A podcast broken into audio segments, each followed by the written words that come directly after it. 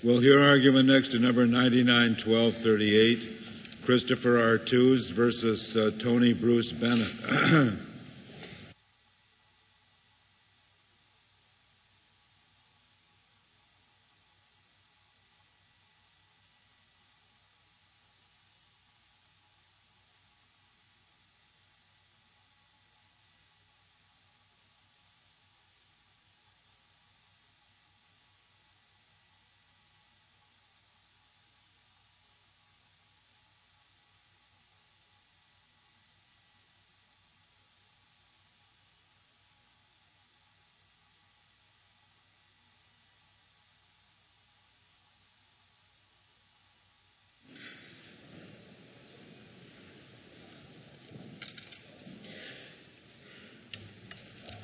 Mr. Castellano.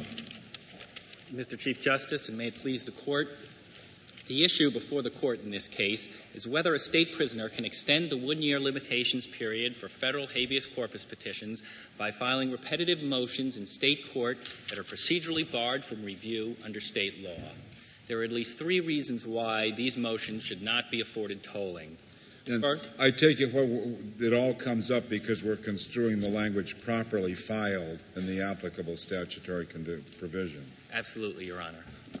Yes, the, um, these state post-conviction motions, Your Honor, cause unnecessary delays from repetitive litigation that advance no purpose of the tolling provision.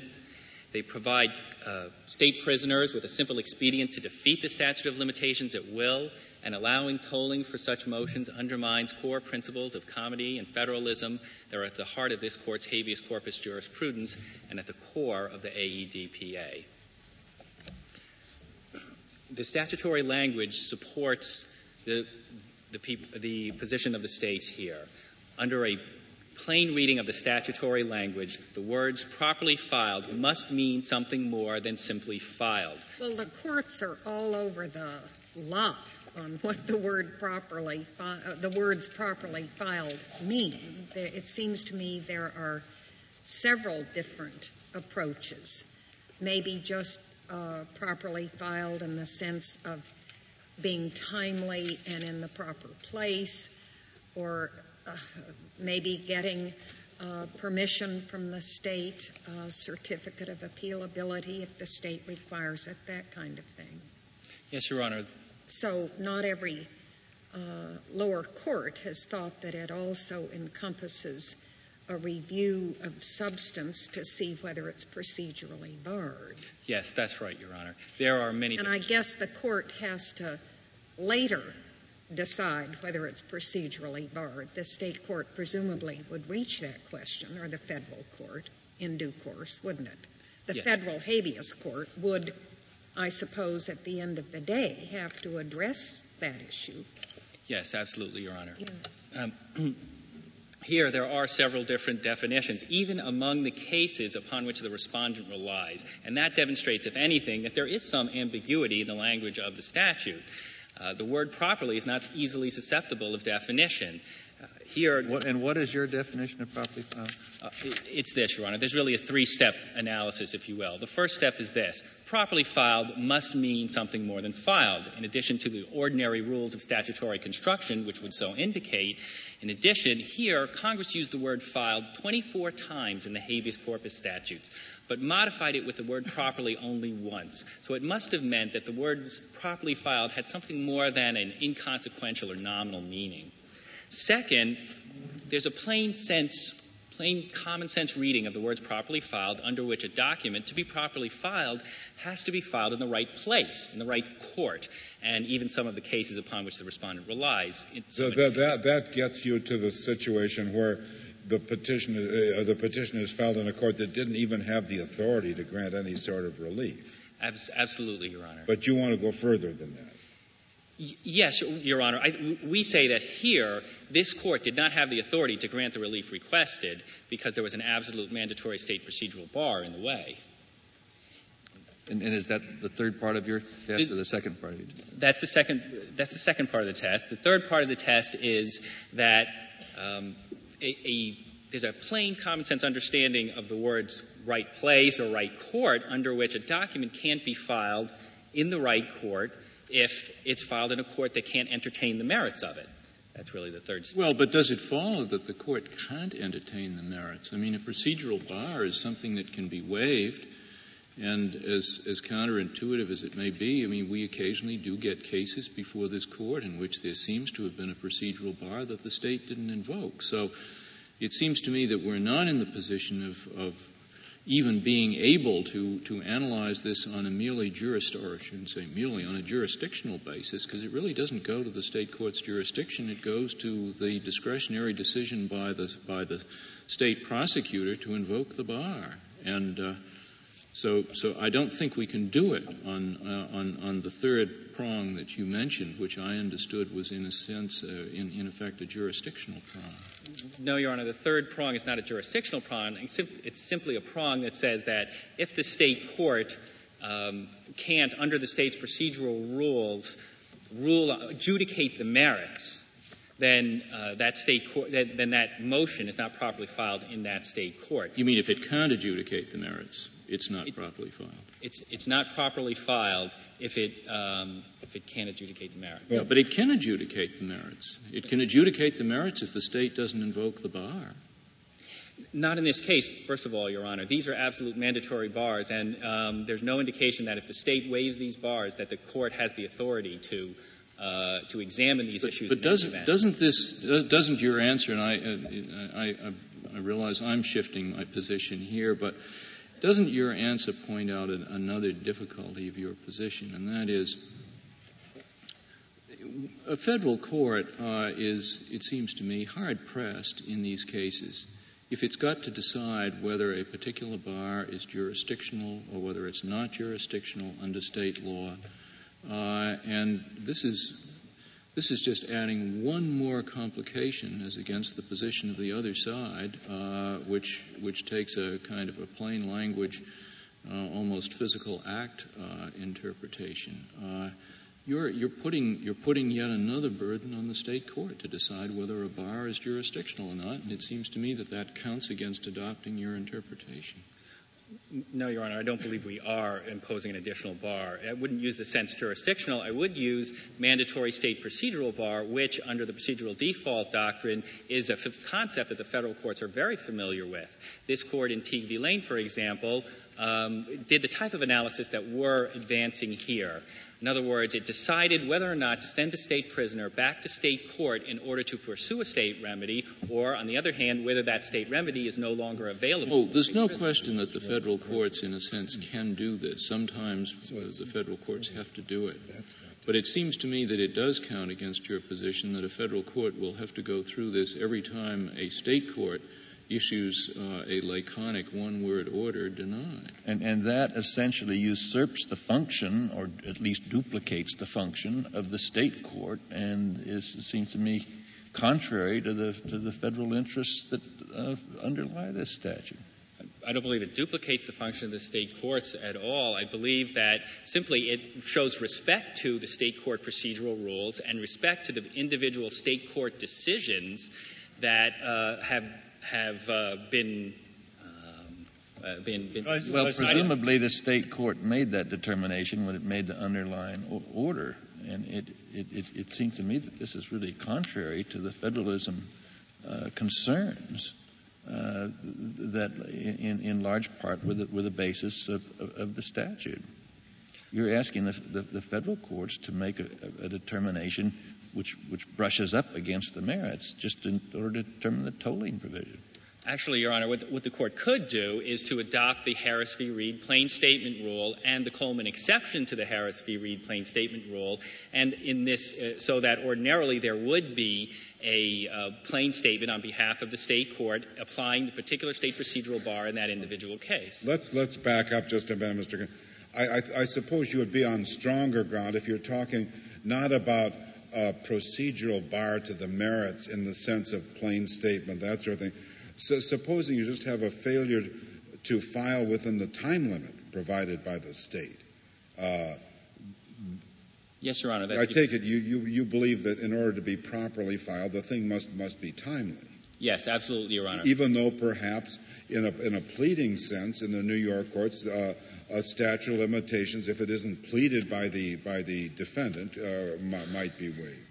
Right, Your Honor. In, in New York, there, there, there is no statute of limitations for post-conviction review, but certainly in many states, such as Florida, which is represented here, there's a uh, statute of limitations that does have exceptions to it, and as to which there would be some judicial review with regard to the application of that particular. So then the federal court would have to determine not only if there is a procedural bar, but what exceptions exist and whether this particular case fits within that exception. Like statute limitations often have tolling accoutrements. So you're getting the federal court involved in a lot of upfront decision making that substitutes for the state. And my question is, I think, the same as Justice Kennedy's that is, you're asking the federal court, as it does in, in the Erie area, to make a determination of what state law is. Isn't it more respectful of the states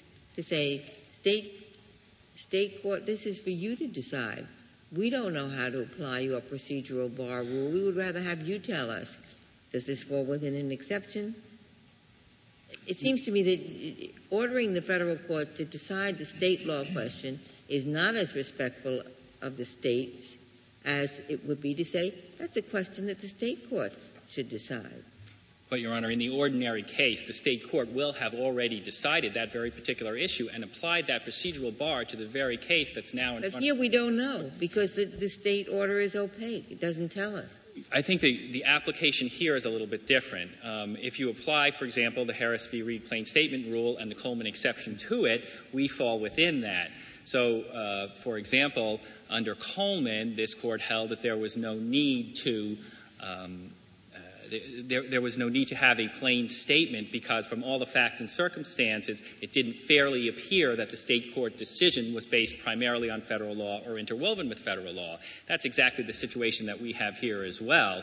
Um, the federal court is always going to have to decide when this question comes up whether or not the state petition was, quote, properly filed.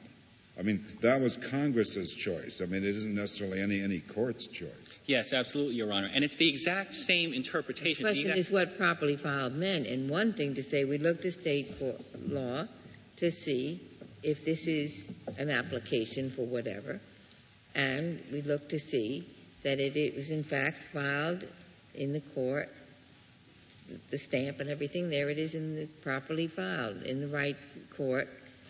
Um, it seems to me that those mechanical things are easy for a federal court to check, but going beyond that is a rather complex operation. The problem with reducing the word properly to such a limited view, to, to a view that just says rudimentary filing requirements, is in part this. That means that a document that satisfies service and notice requirements only, but's filed in, for example, a surrogate's court or a, um, a, a court that's can't possibly decide the claims might be included. Well, but if I suppose that a state could uh, have its own state rule for second or successive petitions at, in state court for post conviction relief, such as a requirement that the applicant get a certificate from some reviewing court as a prerequisite to filing the successive petition. And if there were that kind of mechanical requirement, just like the requirement for a filing fee or filing in a certain court or within a certain time, all those things are in the nature of kind of mechanical rules. So the state can certainly protect itself, it seems to me. Yes, Your Honor. The state can protect itself. The problem with that is this. There are only very few states that enact their post-conviction review schemes in terms of pre-filing review. And it would mean... Yeah, but it's open to a state to do it. It's open to a state There's no to... reason why we have to construct something to save the state that the state can take care of on its own but it would be to assume that Congress meant that its statute would not have any real or meaningful effect in all of those states in which there was no pre-filing review, and that it would be. Well, it does have a meaningful effect uh, in the sense of uh, looking to any state requirements for timing, place, etc. Except that that view, the respondent's view and the Second Circuit's view here, doesn't look to all of the procedural rules. It looks to a very small subset. Well, maybe we should expand it slightly, but not to include a procedural bar and substantive law components. We don't have to take either all one or all the other. Absolutely, Your Honor. Yes. But if we Um, go beyond the mechanical, mechanical things are easy to check. But once you get beyond the mechanical, you both have the federal courts interpreting state law later, and it seems to me something worse. Any reasonable defendant who has a lawyer, certainly, who has any kind of complicated state issue, will know that he better file a protective habeas petition in federal court. Now, what's the federal judge supposed to do when he gets that habeas petition? That- prior to the state court deciding the issue. And that's going to happen all over the place. He now has to decide questions of state law, which the state court might later say he's wrong about, or risk dismissing it, or avoid the exhaustion problem. It sounds like a real mess as soon as you depart from the mechanical. No, not at all, Your Honor, because that's the same position that that federal court is in if it's deciding whether to send that petitioner back to state court to exhaust his state remedies. We say make that exact same determination. In other words, when it comes to federal court, you make that Rose v. Lundy determination. Are you going to send that petitioner back to state court, or are you going to presume that there's a state court procedural bar that's in the way that renders that remedy no longer available? Make that determination, and that's a determination that's made regularly by the Second Circuit with regard to the very same procedural rules that are at issue in this case, and made regularly with regard with by the federal circuit courts in New York with regard to the very same procedural rules that are at issue in this case. What difference does it? Go ahead. Go. Well, I, I'm puzzled. The, there's litigation in the state court over whether or not a procedural bar exists. While that litigation goes on, what is the federal judge supposed to do? Decide the issue? Your Honor, the, Or say the remedy hasn't been exhausted? there, there, there's more than one um, alternative. One of the reasonable alternative, alternatives would just be to dismiss the case under Rose v. Lundy to allow the exhaustion Right. to take place. And then it takes more than a year to resolve the procedural bar issue in the state court. And they eventually end up saying you're procedurally barred. Why do you need the statute of limitation then? Why don't you just rely on the procedural bar? The, the statute of limitations is a timing device separate from the procedural bar. In other words, it's Yeah, but, but it, it, whether the statute has run or not depends on whether or not the case was procedurally barred. And if it was procedurally barred, why do you need the statute of limitations? the procedural bar goes to individual claims. The statute of limitations goes to the the, the right, but you find in the state all the claims were procedurally barred. Otherwise, the statute wouldn't would not have run. And if they find that, why do you need the statute of limitations? You need well, you need the statute of limitations for other types of cases. I mean, That are not procedurally barred. No, Under your rule, what would happen if there were some petition, some claims that were procedurally barred and some that were not? under our position, that petitioner would receive exhaustion. And to go back to Justice Stevens' example, um, the, the court should dismiss that, or could at least dismiss that claim under Rose v. Lundy. And during that period of time, that, that period of time in which the state uh, in which the state prisoner was exhausting the state remedies, he should receive tolling if this was a proper dismissal under Rose v. Lundy. That should be an automatic uh, result of the dismissal under Rose v. Lundy is to allow the tolling for the petitioner. Yeah, but then I'm asking you, at the end of this 14 month litigation in the state procedures, the state court ends up saying all the claims are procedurally barred. Why do you need a statute of limitations if that's the holding of the state court? The, you need the statute of limitations because that petitioner, first of all, shouldn't be that petitioner. If he knows beforehand that those claims are procedurally barred, of course, shouldn't be going I'm, to. I'm assuming he doesn't know until the 14 months of litigation in the state court have resolved the issue. Mm-hmm. And there are lots of times Right. it's a contested matter. Well, you, you need the statute of limitations for one thing to keep that, to, to encourage not just that petitioner, but other petitioners who don't have to go through that process of 14 months of litigation into federal court more quickly. But they all have to go through that, po- that process if the state's going to proceed, plead a procedural bar. I'm sorry, I don't. I, I don't. I don't. I really think there's tension between the exhaustion rule and your interpretation of properly filed. Not at all, Your Honor. That, that exha- this, this interpretation follows the exhaustion rule to a T. It says that if you would send this case back to state court for exhaustion purposes, then uh, then this petitioner receives tolling. If you wouldn't receive, if you wouldn't send it back for exhaustion purposes, then you don't receive tolling. I'd like uh, to reserve the remainder of my time for rebuttal. Very well, Mr. Castellano. Uh, Mr. Schweitzer, we'll hear from you.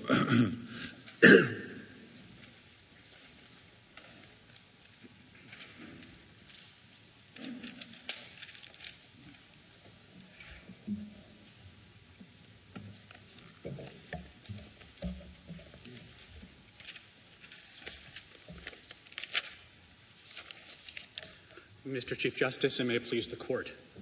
The language, structure, and objectives of Section 2244D tell us that Congress intended the tolling provision to harmonize the limitations period and the exhaustion doctrine. Respondent's construction of the term properly filed application undermines the limitations period and reads the word properly out of the statute. I'd like to turn to some of the federalism questions that, that were raised in terms of how the state's construction of the term uh, furthers the state's, uh, the state's federalism interest. It does so when we recognize the fact that the limitations period ex- itself was enacted by Congress to further the state's comity concerns by speeding up the date at which the federal habeas process would take place. Congress was motivated by the fact that it often took many, many years for the federal courts to uh, uh, possibly order a new trial or generally to provide finality to the state conviction.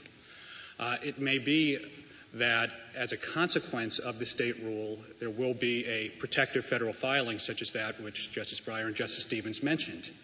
Uh, notwithstanding the fact that this may take place at the same time that the state proceeding is occurring, it still furthers the state's comity interest because often the state, the federal court will be able to recognize that the application is plainly procedurally barred at which point the federal court can proceed to rule on the habeas application and will be doing so many years sooner than it otherwise would have been, which is precisely the, the goal that Congress had in enacting the limitation. What about period. the case where it just isn't clear? I mean, the easy cases can sort themselves out under either interpretation, I think. But what about the cases which are tougher? Where it's not clear, and so the the prisoner isn't certain it's uncertain what to the do. Difficult, so, you know, uh, fr- right. frivolous cases aren't really that tough. I mean, we deal with them. Uh, but but the, the cases that might may have some merit, and you're not sure, and the state law is uncertain, those are the ones that take the time.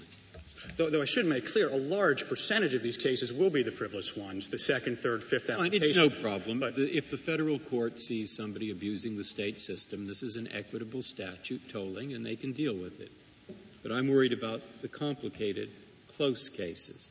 What happens there? Right. In that case where the protective federal habeas filing is made, and the federal court looks at the case and says, it's a close call whether or not the state procedure is available, so it might be possible for the state remedies uh, to be exhausted.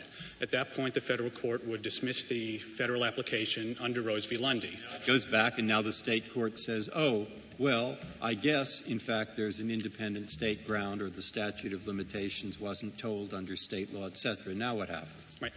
If, upon return to the state court, the state court says, in fact, this is procedurally barred, in that case, we believe would be an appropriate instance for equitable tolling to toll that time back. How could you, court. under your interpretation? It's more than a year.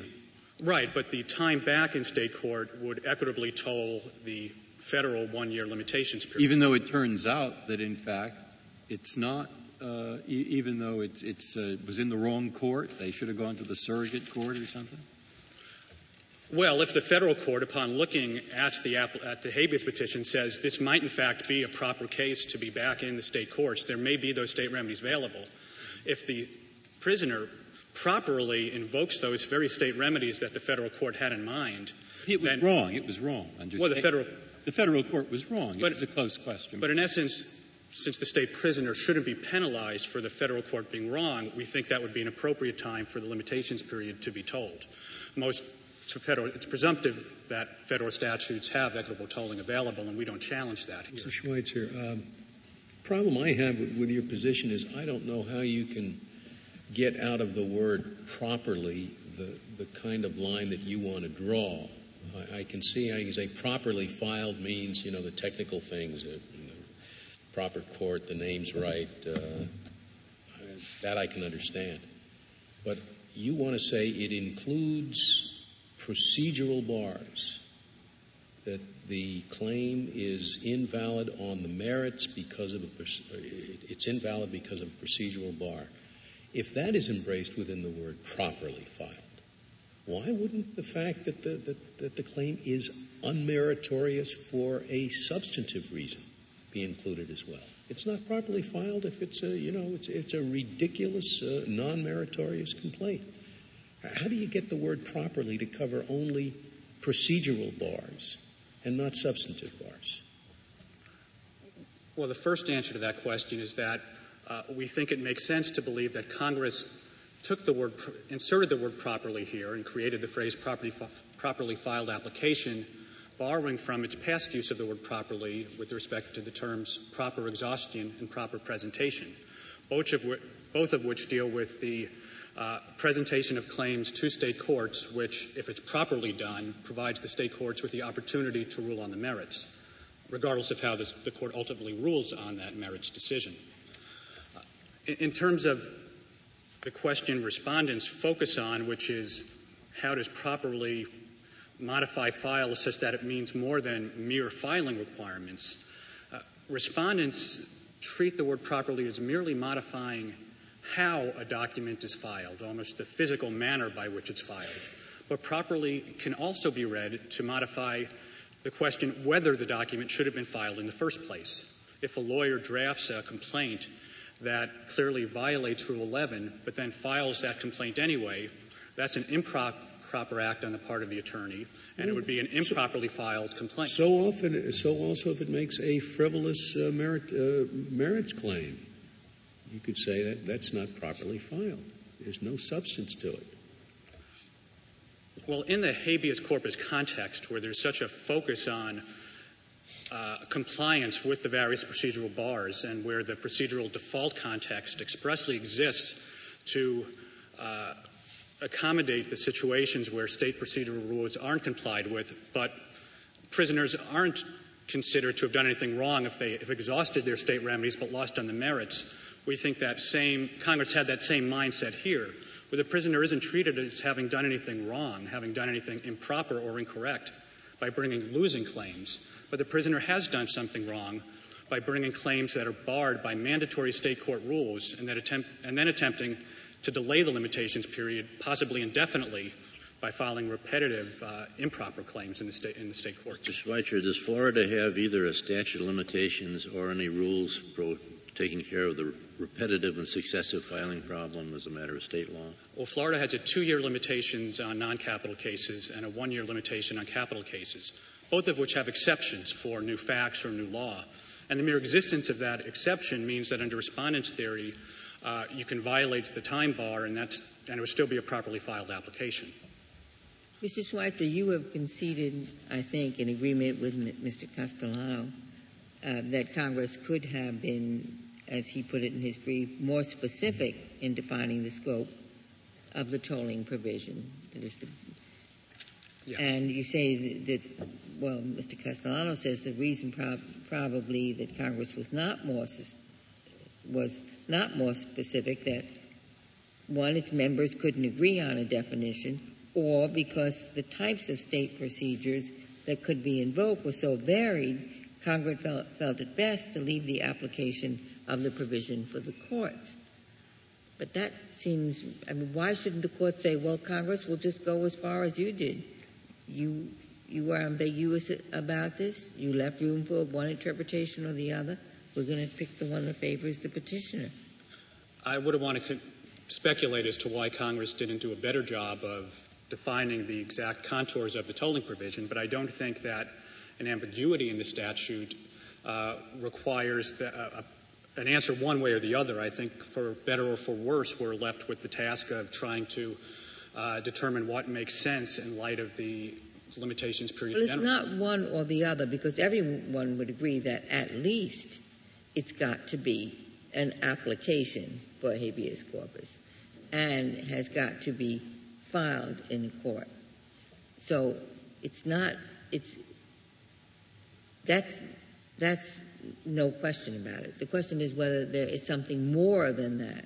And I'm asking why the federal court should read something into the statute that Congress didn't clearly put there. Because the problem without reading more into it is that it would essentially allow subsection 2 of 2244D, the tolling provision, undermine subsection 1 of the limitations period. And it's an unusual provision of law which defeats itself. Uh, as Mr. Castellano mentioned, if subsection 2, the tolling provision, is read as respondents suggest, then repetitive filings can be made by the prisoners who, at will, can extend the limitations period indefinitely. And there's certainly not if the state, as Justice O'Connor suggested, enacts one of these. You have to get permission before you before you can file such an application.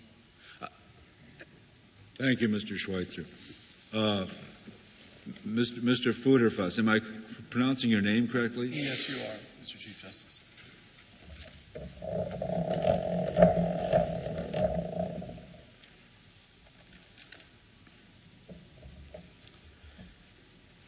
Mr. Chief Justice, and may it please the Court. The State of New York has stood before you for the last half an hour, as well as uh, Attorney General from Florida, and argued for a rule which, if adopted, will ensure that thousands of prisoners will file their federal habeas petitions before exhausting their state post conviction remedies. If adopted, it will be malpractice for a lawyer, we respectfully submit, not to file in federal court first or as soon as possible because the defendant and the lawyer will never know under the state's rule whether or not they are properly filed until it is determined whether or not their claims are procedurally barred. We respectfully suggest that that rule is inconsistent with 2244D2, other provisions of the AEDPA, and this Court's decisions which encourage exhaustion. Well, what do you think the term properly filed means, Mr. Futerfas? Um, as we uh, state in the brief, and the Second Circuit, and in fact the majority of the circuits, I, I tend to disagree with petitioner.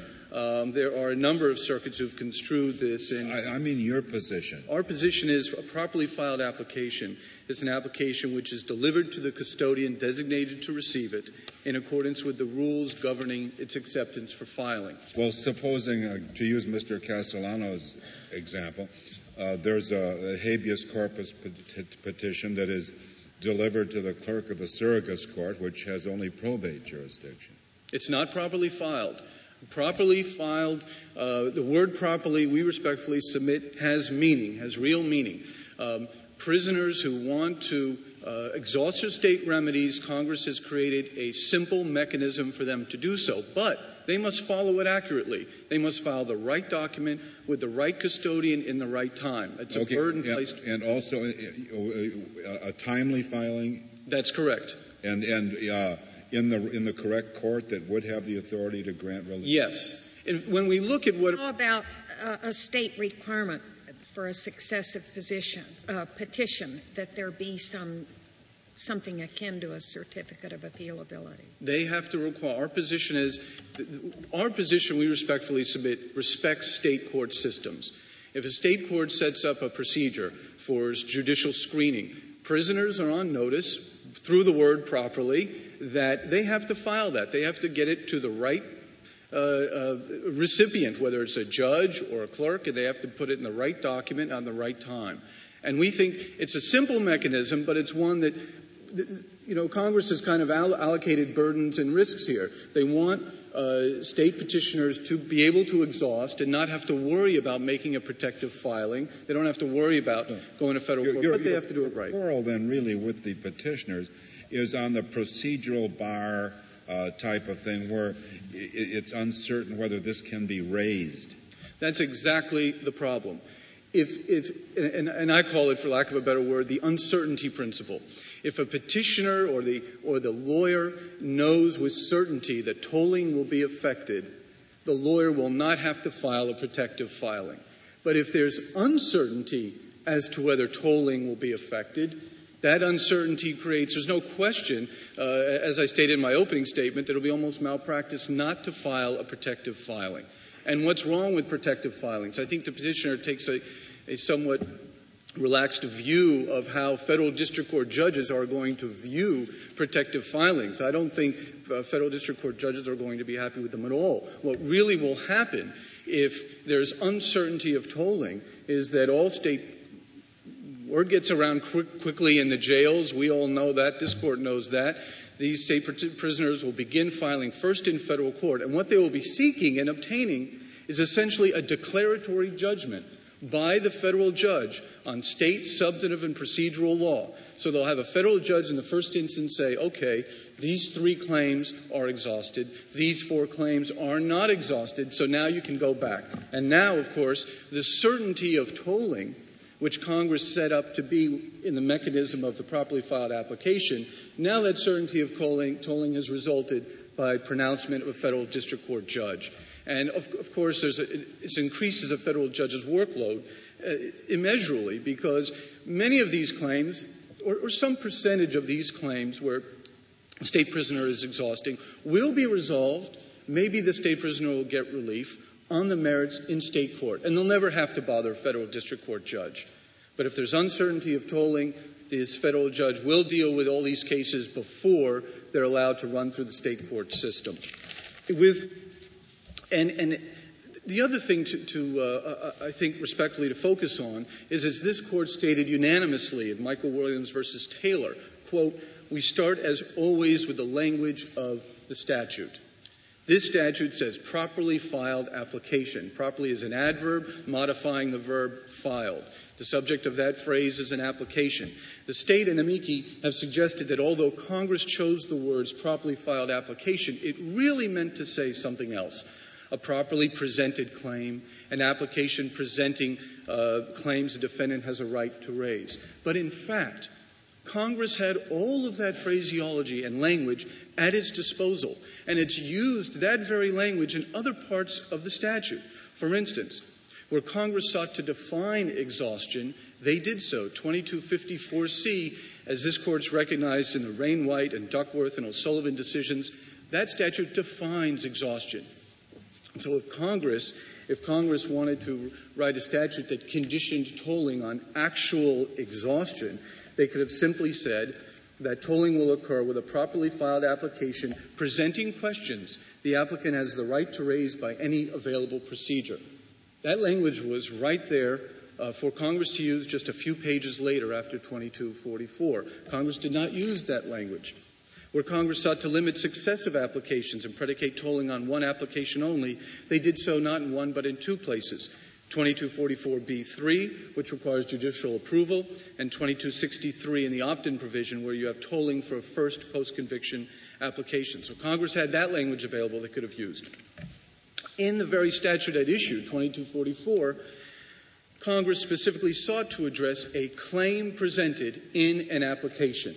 Those, those series of words occur, occur a number of times at 2244, B1, B2, and B4.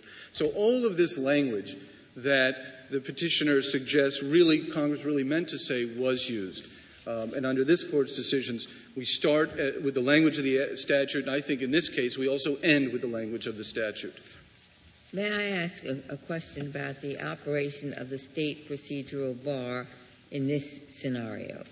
Uh, let's assume that, as your um, opponent suggests, that there is, in fact, a state procedural bar in this case. And let's assume that you're right, that that doesn't factor into this one year statute of limitations determination by the federal court. Then what impact, if any, would the state procedural bar have on the federal habeas corpus proceeding? I'm not sure if I understand Your Honor's question. In other words, there is a state, the state will not hear this case because its court will determine there's a procedural bar. Let's say that Mr. Castellano is right about that, what a state court would do in this very case. But that you are right, that that kind of complex determination should not be made by the federal court. So the federal court just checks to see that it is an application and that it has indeed been filed in the right court. What impact, if any, does the state rule that this claim is procedurally barred in state court have in the federal habeas corpus, proceeding? Well, in, in terms of tolling, I, I, don't think it would have any effect. Um, rules governing the granting of an application, which is, I think, what, what uh, Your Honor's question concerns. Rules governing whether an application shall be granted, whether relief shall be granted, are different than state rules governing the filing of the application. So, in one instance, whether a, a defendant's claims are procedurally barred or not should not have any effect on whether they toll um, the statute. Um, we, we, suggest that probably filed application was meant to promote federalism, promote uh, defendants, yeah. and encourage them to exhaust. I, am accepting both their position that this is in fact procedurally barred in the state, your position that doesn't that doesn't you don't get into that on the statute of limitations question. I'm asking you then, when there's no time bar in the federal court, what effect, if any, does the state rule that this claim would be procedurally barred in state court have on the federal habeas proceeding? Well, if I understand Your Honor's uh, question, certainly the, the, time, if the application is filed uh, and it, it, claim, it, contains barred claims, that's under the hypothetical, contains barred claims, the time is tolling.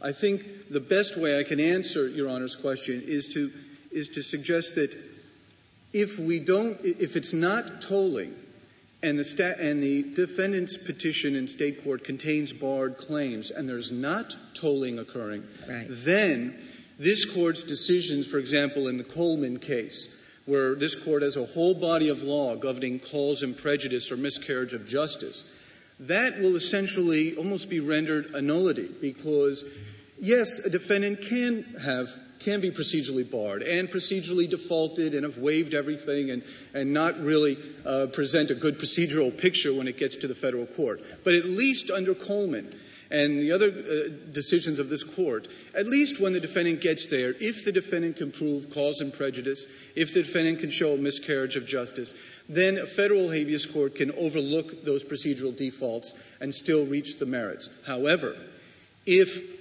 under the state, if the state's rule is adopted, the state determines that there's procedural bar. It makes that determination a year after, you know, after one year has passed. Now, the whole, the whole jurisprudence allowing delving into the merits on cause and prejudice is will not happen because now the state prisoner can't even get before federal court because the statute's been tolled. The, the significance of the procedural of the bar decision in, in state court is that you have to show cause and prejudice when you come into federal court before those claims could be reached, don't you? Well, in, in um, I'm not. Uh, I apologize. I'm not well, sorry. Well, perhaps, perhaps my, my question. question uh, I, I, think Justice Ginsburg asked, you know, then what? What is the state court determination that a claim is procedurally barred reduced to if it doesn't have the, any effect of tolling? Well, it still has an effect on the federal court's determ- uh, ability to review the merits of the claim, doesn't it? Because yes. it, unless the person can show cause and prejudice, the federal court can't reach it. No, that's right. Yes. We understand that, but that assumes, obviously, that the defendant can file and can and, and the, the, tolling is occurring, so the defendant can at least get into the door in federal court and try at least to avail himself or herself of the of the Coleman doctrine. Um, there were there was a, a, question of petitioner, I believe, uh, by Justice Stewart concerning whether or not the statute would be uh, mooted. I think that was the, the, essence of the question, and we suggest that it would be. Um, if a, I think we can we can safely assume that adoption of the state's rule would encourage protective filings. The result will be, we respectfully submit, as if Congress said there's a one year limitations period which is tolled where a federal court finds a mixed petition. Because that essentially will be the result, the practical result of adoption of the state's rule. The, um, there were uh, concerns certainly raised in petitioner's brief about vexatiousness, about a, a, defendant who is going to file and file and try to uh, uh, try to basically abuse the state court system. Uh, first, we don't have that in this case. Um, Mr. Bennett filed only two post conviction applications. The second 440 is the one that's here before this court. And there's no question he wasn't trying to delay right in that second application. He cited 2254. He wrote in the application that I'm doing this to exhaust. When he didn't get a decision quickly, uh, within a couple of months, he actually wrote to the courts.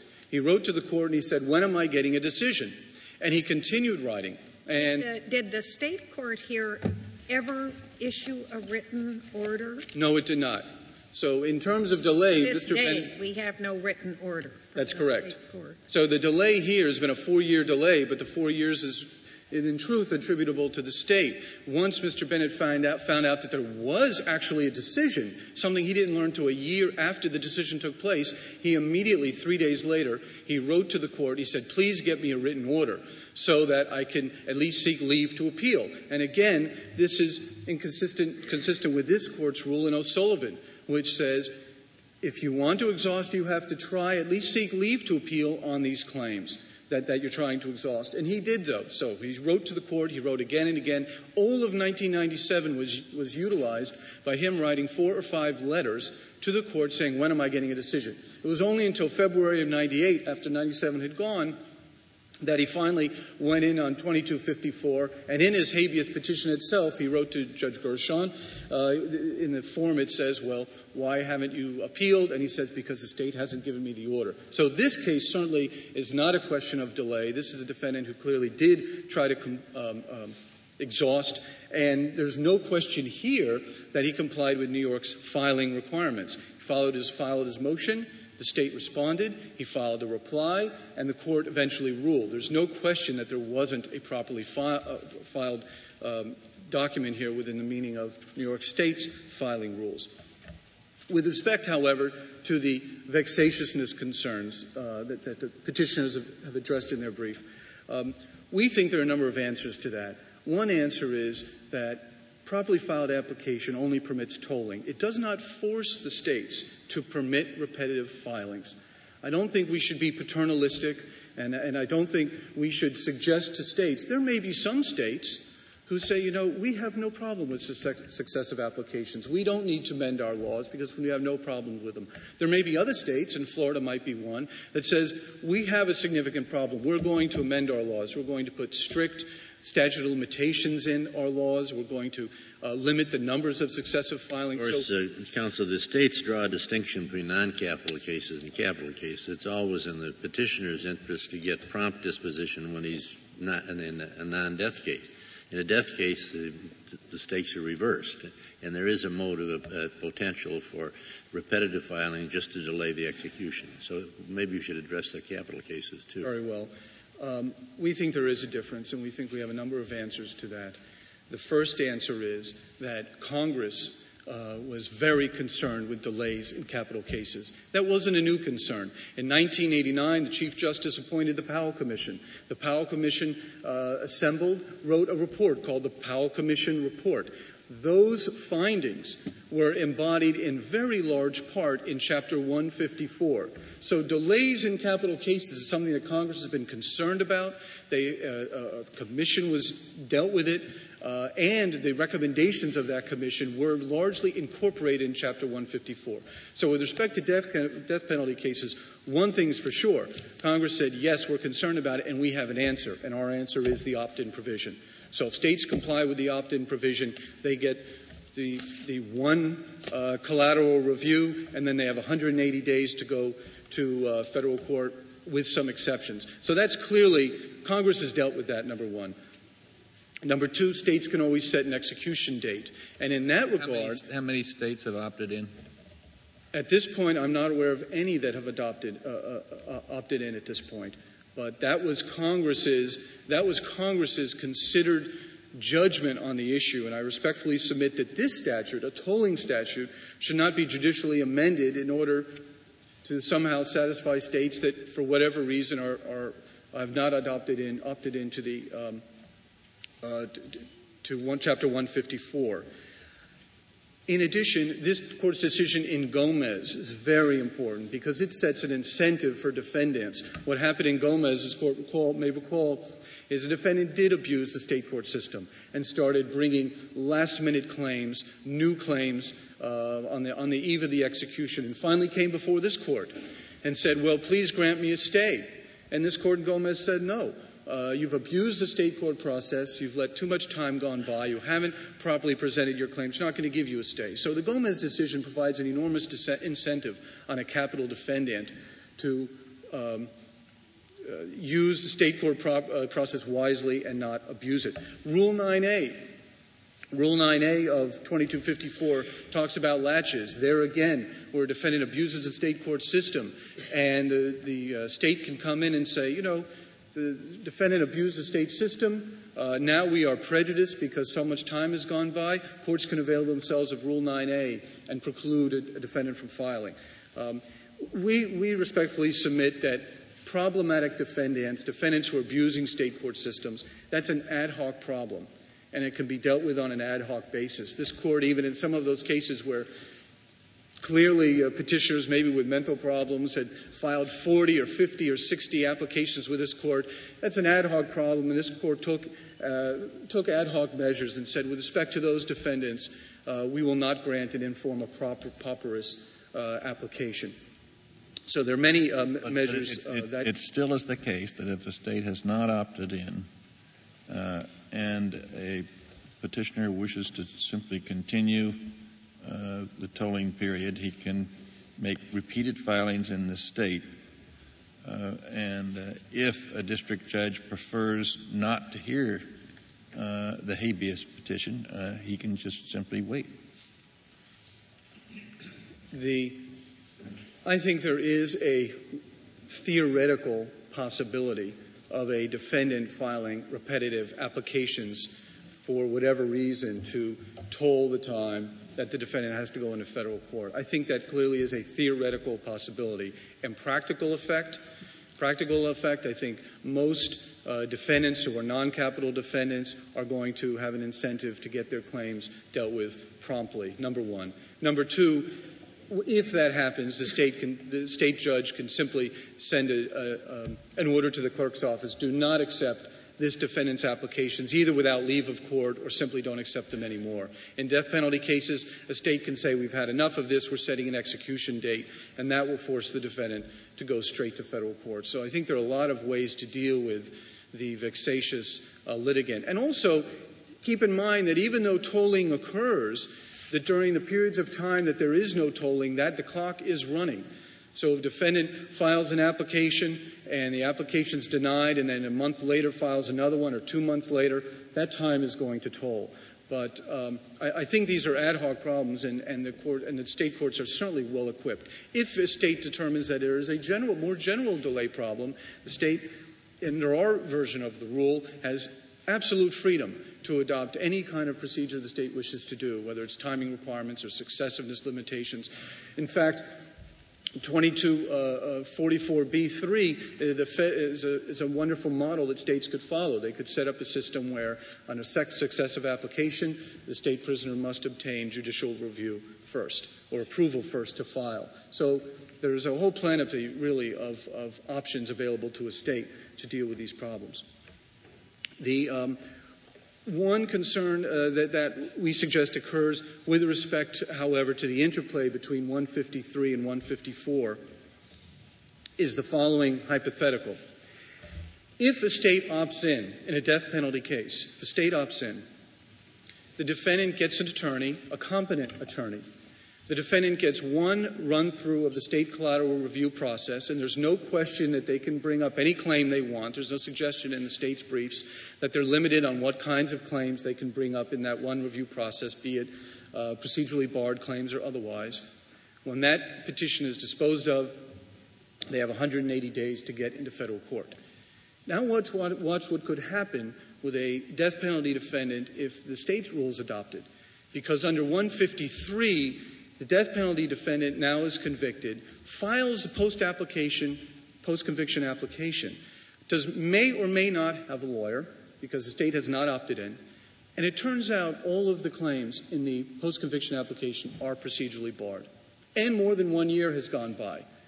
The defendant who is not represented because the state has not opted in now has lost his or her right to even get into federal court on a habeas. So that's a possibility with the state's uh, uh, view of the of the rule.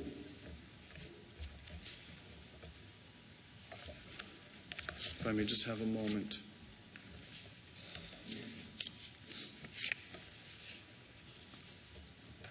The other cases that we respectfully suggest uh, the state's rule conflicts with are this court's decision in Rose v. Lundy. Rose said that a, an application, if a mixed application should be dismissed, the state suggests, well, we can kind of modify Rose v. Lundy and say that the application will be held in abeyance. But Rose v. Lundy says no, it should be dismissed. Of course, if the application is dismissed and one year passes, that defendant could be deprived of going into federal court. The O'Sullivan decision was just decided a year ago, says the defendants must bring all their claims, must seek leave to bring their claims to the highest court in the state. There again, this is exactly actually this case. Tony Bennett's case is O'Sullivan, because here Tony Bennett is, having lost in the trial court, now is trying to seek leave to the appellate division second department, hasn't received the order for four years in which to do so, so he's trying to comply with O'Sullivan. But meanwhile, the, t- the clock is running. And under the state's rule, well, because the trial court determined that his claims were procedurally barred, he's already lost his right to get into federal into federal court. Even though at the same time, O'Sullivan says you must be uh, trying to seek leave and appeal your uh, uh, petitions in order to exhaust. So there's a conflict there as well. Finally, this court's decision in Lonchar versus Thomas. Uh, this court said that dismissal of a first habeas corpus is a very uh, serious matter, and any rule that would deprive a first habeas corpus uh, um, application should be clear and fair. There's no limitation in 2244D2 as to first habeases or second habeases or, or first uh, post conviction applications or second post conviction applications. So we respectfully submit that the state's rule is inconsistent as well with this court's uh, considered judgment pronouncements in Lockhart versus uh, Thomas. And if no, no justice have any further questions, I will. Uh, Thank you, Mr. Futerfas. Uh, Mr. Castellano, you have one minute remaining. Your Honor, I'd just like to address the question, I believe it was Justice Ginsburg's question actually, about why adopt our rule? If there are many different interpretations of the words properly filed, the many different reasonable interpretations of the word properly filed, why ours? Why not just the petitioners? Ours because the purpose of the statute of lim- the purpose of the tolling provision is exhaustion. And our rule follows the purpose of the tolling provision to a T. It follows it much more closely, certainly, than the respondents. Exhaustion does not require a state prisoner to return to state court to exhaust a remedy that's no longer available under state law because it's procedurally barred. The respondent also mentions the, um, the, the, the, workload costs. If the court views the workload costs, it should view them as a whole. The states are saving much in the way of workload here, and the federal courts, for example, are pushing most of these defendants forward. These are defendants who would, in any event, file in federal court, but much later. And the purpose of the statute of limitations is being affected by drawing closer that period of time between final, between um, uh, direct review and federal review. And finally, as to time bars, the danger with uh, requiring the states to enact time bars. Thank you, Mr. Castellano. The case is submitted. The Honorable Court is now adjourned until tomorrow at 10 o'clock.